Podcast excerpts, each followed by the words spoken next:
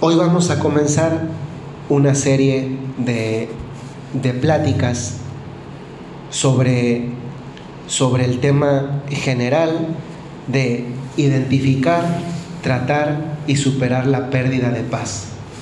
Ese es el tema general, va a ser como el regalo, ahora que comenzamos en enero, que es la primera plática, es el regalo que les doy a todas, porque pues van a ser, yo tengo identificados 12 12 puntos que nos quitan la paz y es un regalo de profundización cada mes en el retiro.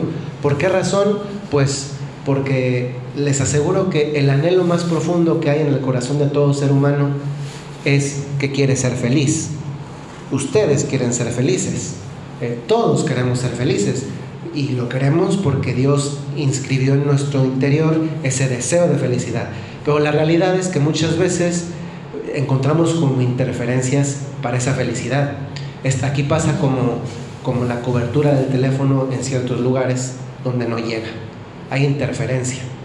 Y esa interferencia en el campo de la felicidad viene por la, por la condición sin la cual no hay paz. Perdón, no hay felicidad. ¿Y qué es la paz? Y si hacemos historia o, o, repaso de nuestra historia, nos damos cuenta que cuando ha habido un momento de infelicidad, tristeza, etc., es porque ha habido falta de paz. Esto es como querer construir un edificio sin el cimiento que es la paz. Y vamos a comenzar a ver una serie de puntos sobre esto, identificar, tratar y superar la pérdida de paz. Y hoy el primer punto que vamos a ver es el de las expectativas. Muchas veces la fuente de perder la paz son las expectativas, y es el tema de hoy. Las expectativas como una fuente que nos roba la paz, como una causa que nos roba la paz. La realidad es que lo humano es que siempre esperamos algo de los demás. Siempre esperamos algo de los demás. Eh, en las diferentes etapas de la vida se van experimentando eh, esperanzas sobre el otro, se van alimentando expectativas sobre el otro cuando eran unas niñas, pues tenían la expectativa de que no me excluyan del grupo de amigas, de que me inviten a la fiesta de 15, del que me voltee a ver el niño que todas quieren que les voltee a ver, pero pues nomás voltee a ver a una. Después van creciendo y la expectativa es que mis papás me den permiso. Después la expectativa es eh, eh, eh, entrar a determinada carrera y después la expectativa es que ese muchacho que ya está más grande me haga caso a mí, y la expectativa es que me entregue el anillo, y la expectativa después es que, que me siga queriendo, y la expectativa después es tener un hijo, y después del hijo es que el hijo eh, crezca, sea educado como a mí me gustaría, y después la expectativa es, y así vamos teniendo expectativas sobre las personas y sobre la vida a lo largo de la vida. Pero yo me centro especialmente en las personas. Muchas veces la fuente de nuestra falta de paz es que tenemos una expectativa sobre otra persona. Entonces en este campo de las expectativas vamos a ver dos puntos. Las expectativas que tenemos sobre los otros y las expectativas que otros tienen sobre nosotros. Primera, expectativas sobre el otro, como una fuente que nos roba la paz. ¿A quién de ustedes no le ha pasado? Eh, a todos nos pasa. ¿A quién de ustedes no le ha pasado que en algún momento de una manera más o menos intensa, dicen, ¿por qué casi siempre pasa con los que están más cerca? Y a veces el que está más cerca pues es su esposo, las que lo tienen. Y a veces la inquietud interior es, ¿por qué mi esposo no es de esta manera? Y pónganle ustedes todo lo que quieran, porque no es más cariñoso, porque no es más detallista, porque no dice este tipo de palabras que le dicen a otras, porque no me agarra de la mano, porque no me saca a pasear pero sin cadena, etcétera, etcétera, etcétera. Y, son expectativas. A veces la expectativa es sobre los hijos. ¿Por qué mi hija? Y sobre todo la expectativa viene porque comparas, ¿no? De cómo era cuando era más pequeñita a cómo es ahora que es más grande, hijo o hija. ¿Por qué mi hija ahora es así y no es de esta otra manera? Y a veces la hacemos comparando. ¿Por qué la hija de ella sí es tal y la mía que es de la misma edad y se juntan no es de esta manera, etcétera, etcétera, etcétera? Y surgen y vienen y vienen y vienen y vienen las expectativas. Y a veces también las expectativas sobre las amigas. Y a veces de una manera injusta. Yo recuerdo que una de las cosas que conocí en alguna ciudad fue, fue un conflicto que había habido en un equipo. Porque pues bueno, un equipo es un equipo.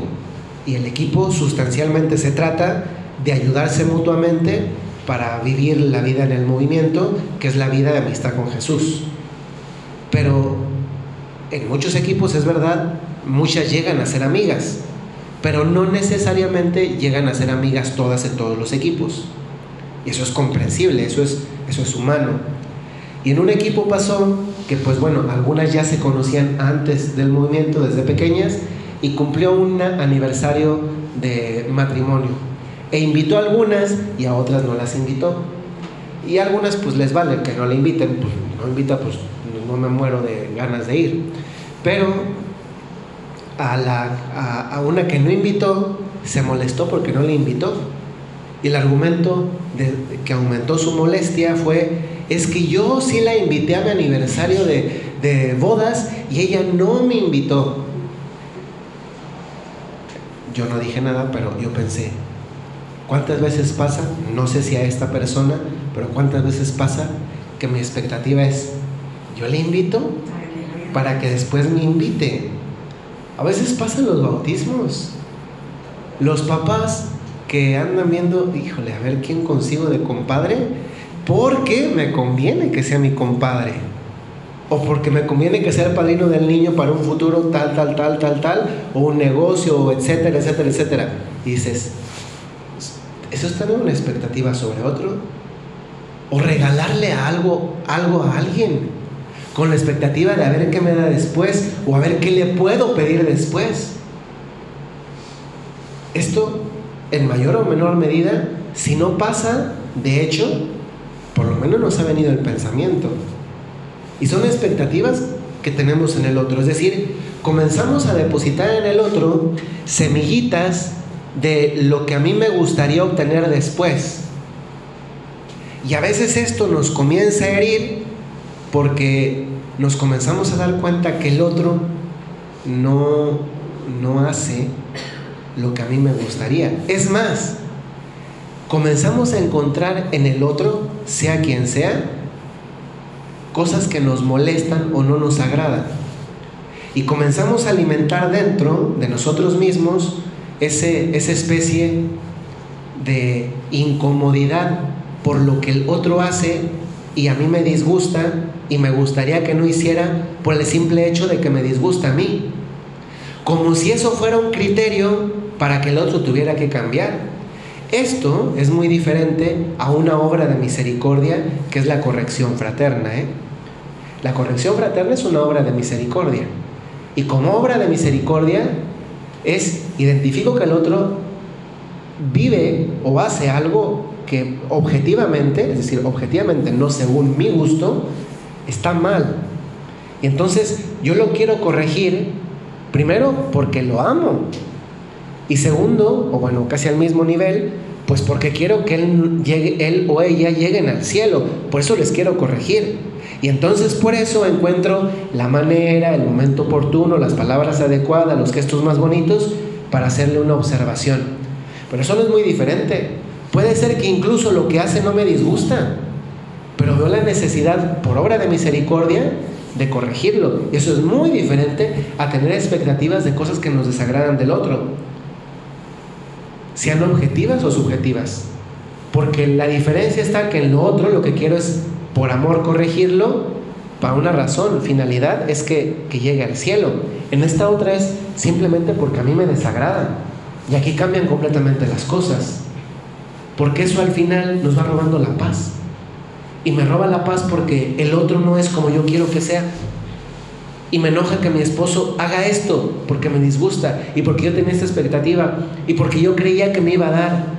Y me disgusta que mis hijos hagan esto porque yo creí que me, me iban a dar. Y me disgusta que me disgusta hasta que el padre haga esto porque yo creí que si yo hacía esto con el padre o con quien fuera, pues el padre, yo tenía un cierto especie de tipo de derechos a después poder exigir.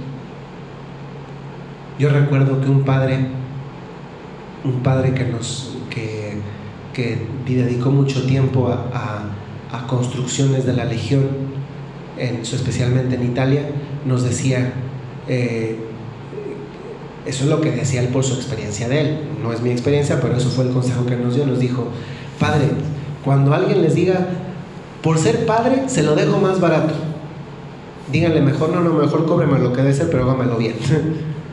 porque, porque si no, después sucede que pues porque te lo hizo más barato, pues te lo hace más, menos bien.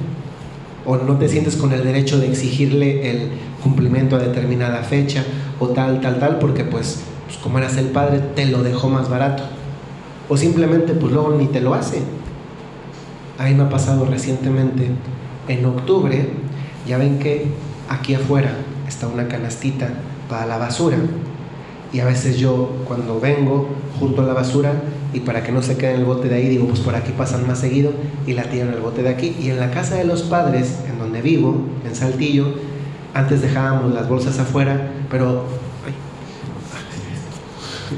pero, pero, pero, pero, pero, eh, los perros nos tiran la basura porque la muerden. Entonces hacen las bolsas, es el tiradero.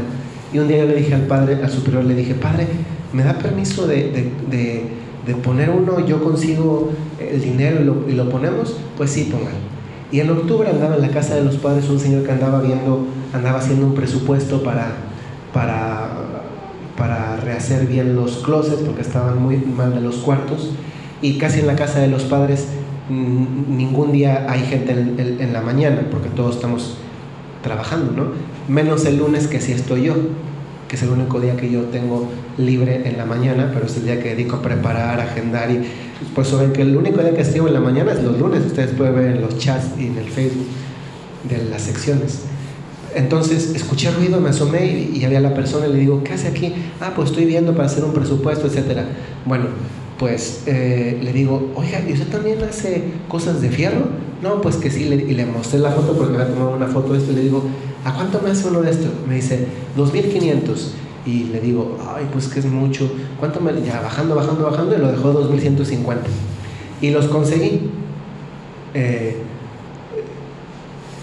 y, el tonto de mí se los di por medio de la señora de limpieza, de la señora que nos hace la comida, y nunca se me ocurrió pedirle un un recibo, ¿no? Pues es fecha de que es enero y todavía no hace nada. Entonces, pues yo escribí, le escríbele por, por WhatsApp porque no sé ni dónde vive, ni dónde tiene su taller, ni nada. Y se me lo oígale, y el trabajo, y el trabajo, y ya pues ya pasó mucho tiempo. Y en, diciembre al final le escribo un mensaje y le digo, oiga, no estoy jugando, ¿eh? Si usted no me hace el trabajo, lo demando. Y fíjese que búsqueme en internet para que vea que si me conocen, para que vea que no voy jugando. Yo, según yo, para que se impresionara, no para amenazarlo, desde luego. Pues me responde con majaderías.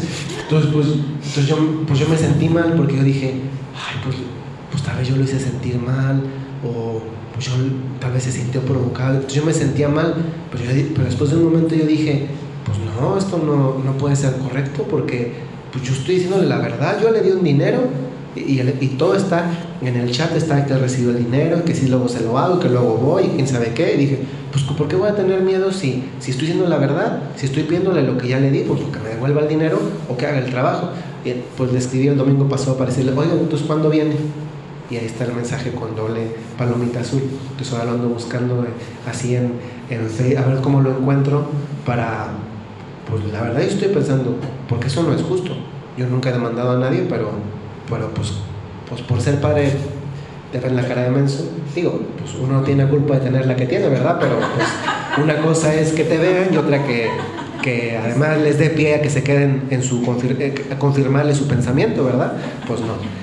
Entonces, las expectativas sobre los demás nos hacen sufrir, ¿eh? Las expectativas sobre los demás, las expectativas que no son correctas. Y no son correctas seamos honestos, nadie está llamado a ser como tú quieres que sea. Nadie. Nadie en el mundo, ni tu esposo, ni tus padres, ni tus hijos, ni tus amigas, ni tus comadres, nadie está llamado a ser como tú quieres que sea. Y cuando tú estás con falta de paz porque el otro no es como tú quieres que sea, el problema no es el otro, el problema eres tú. El único que tiene derecho a tener una expectativa sobre nosotros es Dios porque nos creó. Es el único. Fuera de Él nadie. Por eso yo siempre les digo, esto, yo digo que es uno de los pilares fundamentales de la vida espiritual, también para tener paz en la oración. No le pidas a Dios lo más cómodo, se los he dicho ya varias veces. No le pidas a Dios lo más cómodo, lo más cómodo es, dame esto ya hecho. No. A veces cuando queremos interceder por un familiar, por un hijo, una persona necesitada, lo más cómodo es decirle, dame esto ya hecho, que se arregle el problema de este matrimonio que esta persona tenga trabajo, que esta persona se le arregle la enfermedad. Eso es lo más cómodo, pero eso no lo hace Dios. Seamos honestos, eso no lo hace Dios. A Dios pídele, Señor, que mi hijo, mi esposo, mi hermana, mi amiga, mi padre, etcétera, tengan un encuentro contigo. Porque si nunca tienen ese encuentro con Él, todo lo demás es superficial. El día, mañana van a tener otro problema y de qué les sirvió que les arreglaron este. Si mañana van a tener otro problema, porque así es la vida. El único que tiene derecho a tener una expectativa sobre nosotros es Dios nuestro Señor, porque es nuestro creador, porque es el que nos creó. Todos los demás no. Por tanto, si tienes falta de paz, porque tienes una expectativa sobre otro, y a veces las expectativas son sobre los más cercanos, ¿y quiénes son los más cercanos? Pues piensa tu familia. Si sufres por eso, el que está mal no es el otro. La fuente de tu sufrimiento no es el otro, eres tú misma, que no te has puesto a pensar que nadie está llamado a ser como tú quieres que sea, sino como Dios quiere que sea. ¿Y saben cómo se alimenta a veces más esa falta de paz derivada de esa expectativa que tenemos sobre los otros? A veces tenemos expectativas y las decimos. Pero muchas veces tenemos expectativas y no las decimos. Y esto es quedarse con algo internamente. A ver, puede ser que alguien cambie si se lo dices, aunque no esté llamado a tener a, cumplir tus expectativas. Pero es que si además no se lo dices, pues tú vas a seguir amargada y el otro, pues es que nunca supo lo que, lo que tú sentías o querías. Les reto algo.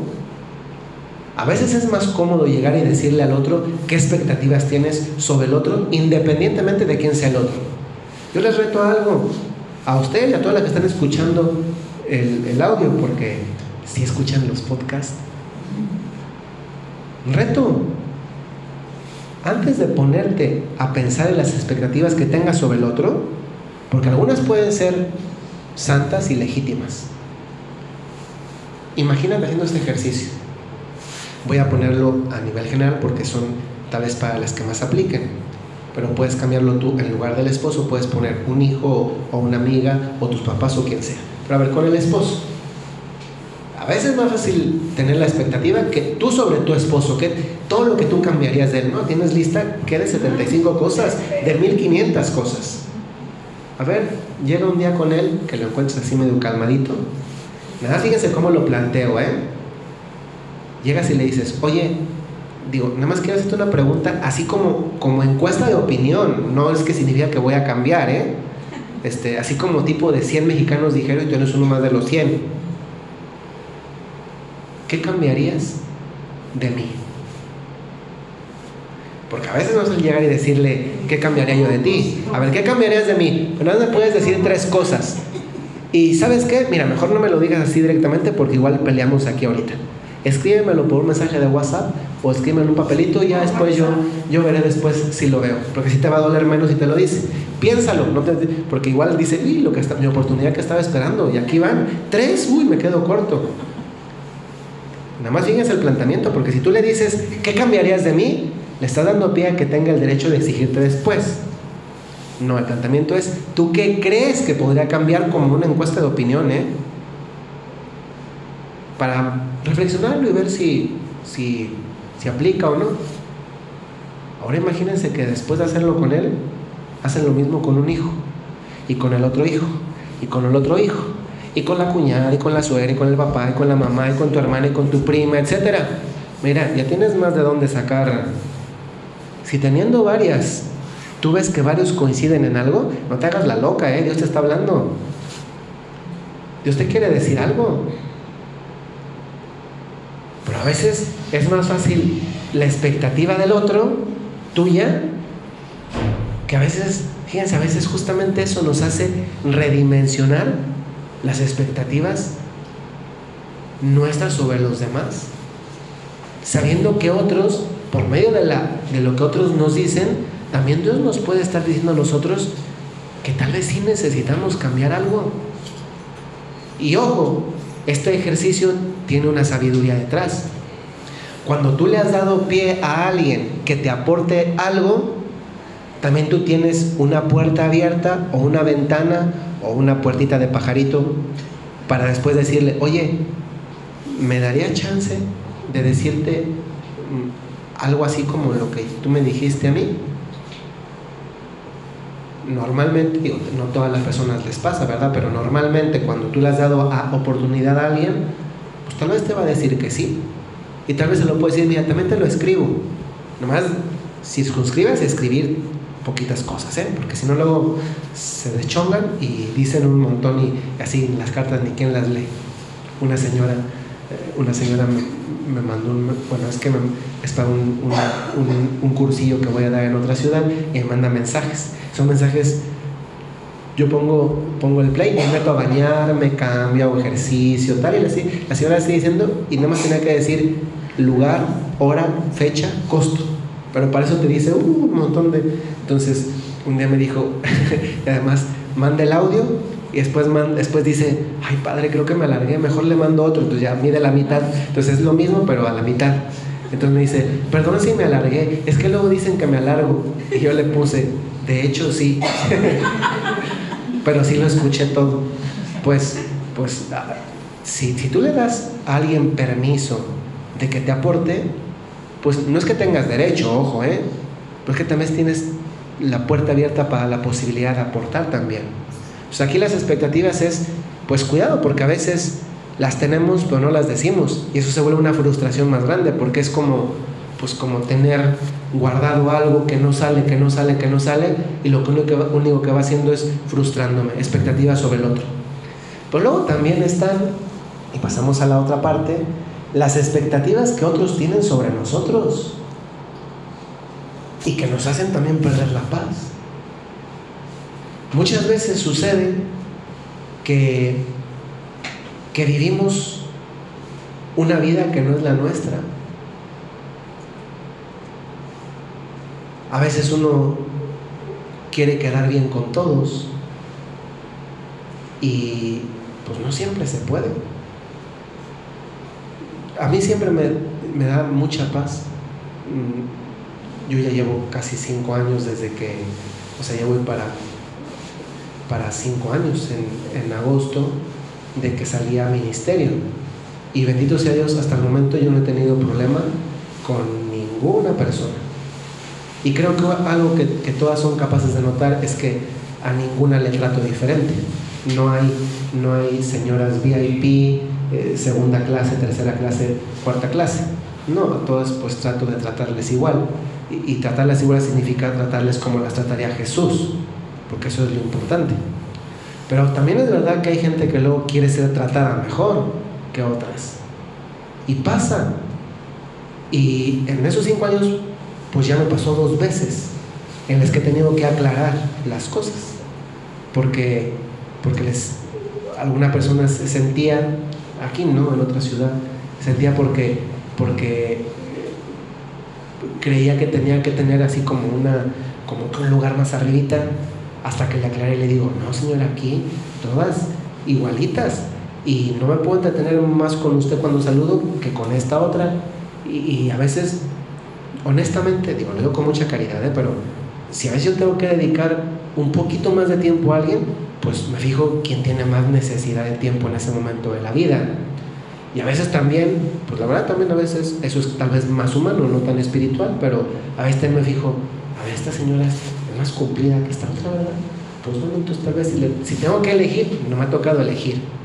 Pero si tuviera que elegir entre atender a esta hora, a esta y a esta, y veo que esta anda medio dormida las últimas semanas y esta lleva 15 años de fidelidad, pues digo, no, pues, pues claro que para mí tiene prioridad esta, porque pues es que está en este momento, tal vez la otra pues la podrá atender después, pero para mí tiene prioridad esta porque pues no es lo mismo incluso recompensar, si se puede decir así, a esta persona que ha estado perseverante y fiel, que esta que ha estado un poquito más de flojonaza. Entonces, pero pues bendito sea Dios.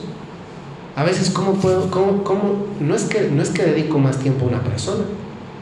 Si una persona se comunica más conmigo, y, sea porque la viendo en dirección espiritual y sé que, que, tiene este problema determinado, esta situación en su familia, etcétera, pues claro que voy a estar más cerca porque conozco, porque luego la otra persona es alguien que se sintió porque desde su punto de vista no estuve cerca en una situación, entonces pero es que yo no sabía que tenía esa situación, porque no tengo una bola mágica.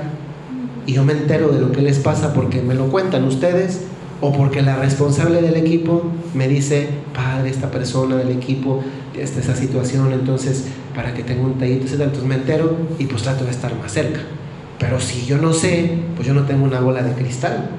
Y por eso yo me quedo muy tranquilo, porque yo sé que no tengo que llenar la expectativa de nadie de nadie, tampoco de, en este caso particularísimo, de estas dos personas. Y una vez que, los, que se lo explicas, creo que también las personas se quedan tranquilas, porque tienes la transparencia de hacerle ver que la única expectativa que estamos llamados a vivir, yo y ella, es la de Dios, no la de nadie más. Pero a veces nos hace sufrir eso, el que queremos vivir. Yo podría vivir sufriendo el, ay, pues es que resulta que se sintió mal, Digo, en un primer momento sí te sientes, ¿verdad? Porque dices, pero ¿qué hice mal? Si yo no hice nada, ¿por qué se siente? Pero después dices, pues no, pues yo no estoy, yo no tengo que vivir esa expectativa, tengo que vivir la expectativa de Dios. Pero esto que dice relación para mí, también dice relación para ustedes.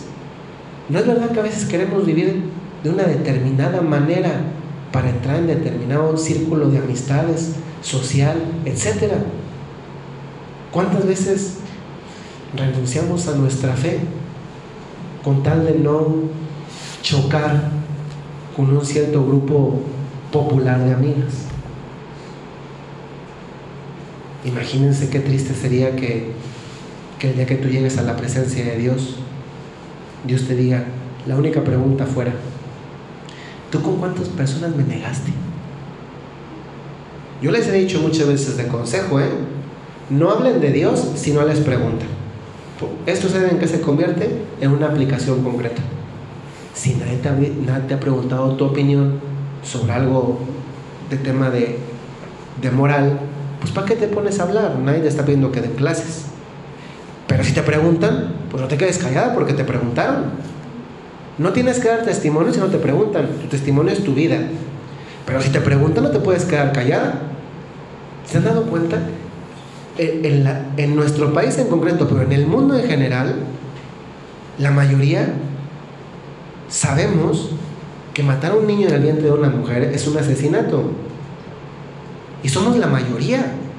Sin embargo, cuando nos preguntan, nos da miedo, como si en realidad es lo que piensa la mayoría. Pero claro, como, como los artistas dicen una cosa diferente, como los políticos dicen una cosa diferente, como, oye, es que aquí no se trata de lo que dicen la mayoría, se trata de que así como nosotros respetamos lo que piensan otros, también los demás deben aprender a respetar lo que piensan a los que pensamos diferente. Que además coincide que es una mayoría, pero es una mayoría silenciosa. ¿Saben a mí que me llama la atención? Lo estaba pensando en los últimos meses. Porque cuando fueron las elecciones, por ejemplo, las últimas, yo no sé si ustedes saben, pero hay una ley para los ministros de culto yo soy dentro de la ley, yo soy un ministro de culto, en la que los ministros de culto no podemos hacer declaraciones relacionadas con política, porque si no te, te, te pueden penar y puedes ir a cárcel, por el solo hecho de ser ministro de culto. Hoy quienes, si aplicáramos la lógica que estaba detrás de por qué se hizo esa ley, que la puedo comprender aunque no la comparta, era los ministros de culto tienen acceso a muchas personas a las cuales pueden influenciar lo entiendo, aunque no lo comparto, porque al final compartir no significa condicionar un voto. Pero si ese mismo criterio fuera aplicado hoy en día, tampoco los artistas tendrían que hablar, porque son los que hoy en día los actores, cantantes, etcétera, son los que influencian las decisiones de los otros, también en el campo de la política. Vean ahora cuántas personas eh, andan en, Estados Unidos hablando de política y son cantantes. Pues digamos que aplicando el criterio, pues más bien, si quisieran vivir ese criterio de no influenciar personas, a lo menos que tendrían que poner serían a ellos, que son los que tienen millones de seguidores en las redes sociales en cualquier parte del mundo. Pues bueno, a veces la paz, volviendo al tema, la perdemos porque nos dedicamos a satisfacer las expectativas que tienen otros. ¿Se han puesto a pensar que la única expectativa que debemos de llenar es la de Dios? Aquí aplica, y nunca mejor dicho, al inicio de un año, aplica la, el pasaje del Evangelio de la higuera estéril. ¿Se acuerdan qué pasa? Jesús va caminando, Jesús era un atleta porque recorría grandes distancias a pie. Va caminando y pues tiene ganas de un snack. Y como, y como no había oxos disponibles, pues ve una higuera. Entonces ve la higuera y dice, ay, por fin un snack. Se acerca a la higuera y la higuera no tenía higos. Y es Jesús muy duro, ¿eh? Porque dicen, córtenla, córtenla. Esto ustedes son capaces de entenderlo. Imagínense que ustedes se, dedicaran a, a, la venta de nueces y tuvieran mil nogales, de los cuales 500 están chupe y chupe agua, chupe y chupe, eh, eh, ¿cómo se llama? Fertilizante y todo lo que conlleva la agricultura en ese campo y no les da nueces. Piénsenlo ustedes. ¿Dejarán los 500 con el lugar que ocupan, el agua que gastan, el cuidado que se les debe dedicar? Pues no, dirían, no produce, pues ¿para qué, lo estoy, para qué estoy gastando dinero? Lo quito y no produce, no da aquello para lo que está hecho, pues o cultivo otra cosa o planto unos nogales que sí vayan a dar resultado. Si ustedes han entendido eso, son capaces de entender a Jesús. Nada más que saben que la higuera somos nosotros. Ya llevamos varios días desde que inició el año. Yo estos días he estado pensando, ¿en qué momento pasó una semana del año ya? O sea, se acababa de ser Navidad, ¿no? ¿En qué momento pasó ya una semana? Pues miren, si estamos aquí con vida, es porque alguien intercedió por nosotros. Tal vez tú misma o tal vez alguien más. Porque Jesús dijo, corten la higuera. Pero uno de los discípulos le dijo, Señor, vamos a escarbar alrededor, ponerle estiércol, regarla y démosle de chance un año más.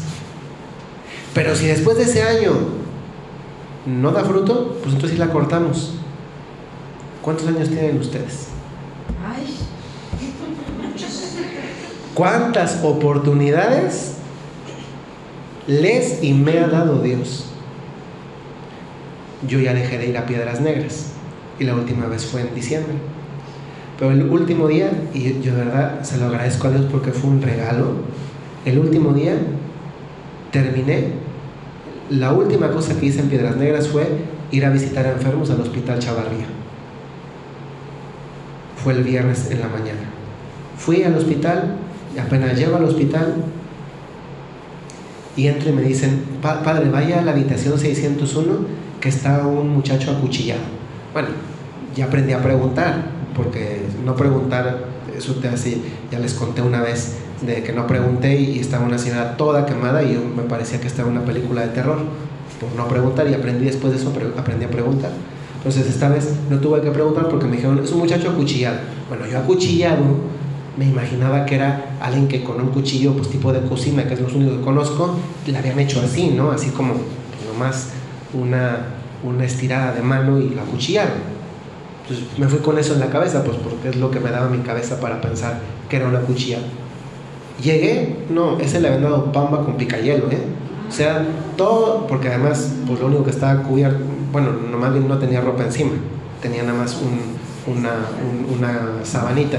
Todo, estaba por toda la cara, eso yo lo vi y te comienzas a marear, pero por de la impresión primero y del asco después, pues, porque huele a, a sangre seca y, y, pero luego entre ese sentimiento y el sentimiento conmovedor y tierno de ver a la mamá que le está agarrando al hijo la mano, porque naturalmente el muchacho estaba en coma. Pues mire, le di, primero le di la absolución, no se puede confesar, das por supuesto, eso solamente con las personas en riesgo de muerte y que no pueden confesarse, das por supuesto que él querría confesarse, porque sigue vivo, pero no puede hablar, no se puede comunicar. Entonces, primero la absolución, porque no puede haber unción de los enfermos si no hay absolución. Porque para recibir el sacramento de la unción, como todos los sacramentos, hay que estar en vía de gracia. Primero la absolución. Después la unción de los enfermos. Y tercero, dado que está en riesgo de muerte, el privilegio que tienen los moribundos, indulgencia plenaria. Las tres en un solo ratito. Termino de darle la absolución y le desconectan. Y pues la impresión para mí, después de otros enfermos, y yo ya venía para acá, pues ya venía de regreso para Saltillo, pues yo venía entre conmovido, impresionado, alegre, así como una, esto era como, como, como chamoy con café y buñuelos y tamales, todo junto así, todo junto, porque, o sea, impresionado, yo quería pasar a comer algo, pero pues tenía tanto asco que mejor me aguanté el hambre. Eh, y ya iba por la muralla, pues por ahí no entra la señal, pero saliendo de la muralla ya rumbo a Saltillo, entra un mensaje donde me dicen que el muchacho acaba de fallecer. Entonces ya de todo lo que había se quedaron dos sentimientos, como tristeza y pero luego alegría. Tristeza porque decías, qué, impresionante, o sea, yo nunca había visto un acuchillado así, o sea, pues que yo no, yo no me gustaría morirme así acuchillado, ¿verdad? Pero luego la alegría de, yo ni lo conozco, ni conozco a su papá, ¿por qué estaba yo allí? ¿Por qué tantas preguntas? Y la seguridad, se fue al cielo. Se fue al cielo porque absolución, unción de los enfermos indulgencia plenaria, iba contento de ser sacerdote pero contento así de, por cositas como esta, valió la pena un montón de cosas. Ir en la carretera, que si te quieres quedar dormido, que si no te quieres quedar dormido, todo valió, todo valió la pena. Pues la higuera, alguien intercedió por la higuera, como alguien intercedió por nosotros y como alguien intercedió por ese muchacho. Si el muchacho estaba acuchillado, no es porque andaba rezando el rosario, ¿eh? O sea, no andaba en la adoración nocturna.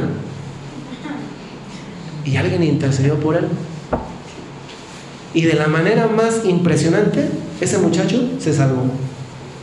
Porque alguien intercedió por él. Esa fue la higuera. La higuera que sí dio fruto. Porque uno podría pensar, pues qué vida tan estéril, acuchillado. La mamá sufriendo. Pues sí, al final, al final de la vida, dio un higo. Y fue un higo que le sirvió para dárselo a Dios para poder entrar al cielo. Nosotros, de hecho, somos la higuera que hemos recibido otra oportunidad. Aquí está el año. Es más, aquí está el día. Expectativas que los demás tienen sobre nosotros. La vida es tan corta como para vivir, vivirla satisfaciendo las expectativas que otros tienen sobre nosotros. La vida no se trata de quedar bien con nadie. La vida no es una serie de Netflix en la que hay que interpretar un papel que no sea el nuestro. Sí, cada una de ustedes tiene su propia serie. Algunas como la de José José, otras como la de Luis Miguel y otras como la de Paquita, la del barrio. Pero es tu serie. Nada más que en esta serie, para que sea tu serie, no tienes que interpretar un papel tienes que vivir tu vida. Y la única expectativa que tienes que colmar es la expectativa de Dios. Miren, se los he dicho alguna vez, si alguna te deja hablar por causa de tu fe, bendito sea Dios que te se te cayeron las moscas que te andaban merodeando. Porque no era tu amiga. Si alguna te deja de hablar porque tú no eres como ella, que ella quiere que sea, bendito sea Dios. ¿Para qué quieres estas serpientes a tu lado? Pues no. Si tú has perdido la paz porque alguien no te acepta y tú quieres fingir y te la vives fingiendo, pero dices, es que no quiero fingir porque esa no es mi vida, esa no soy yo. Mírense en el espejo. Y si en el espejo miran a la verdadera tú, dale gracias a Dios. Porque estás viva y tienes mucho tiempo por delante para seguir recorriendo el camino. Pues hoy hemos visto una de las fuentes que nos quitan la paz. Hemos identificado una. Y al irla identificando y tratando, pues también hemos visto cómo tratarla y cómo superarla. Hoy ha sido esta. La próxima será una diferente y a lo largo del año vamos a ir viendo eh, algunas de ellas para, para ubicarnos mejor.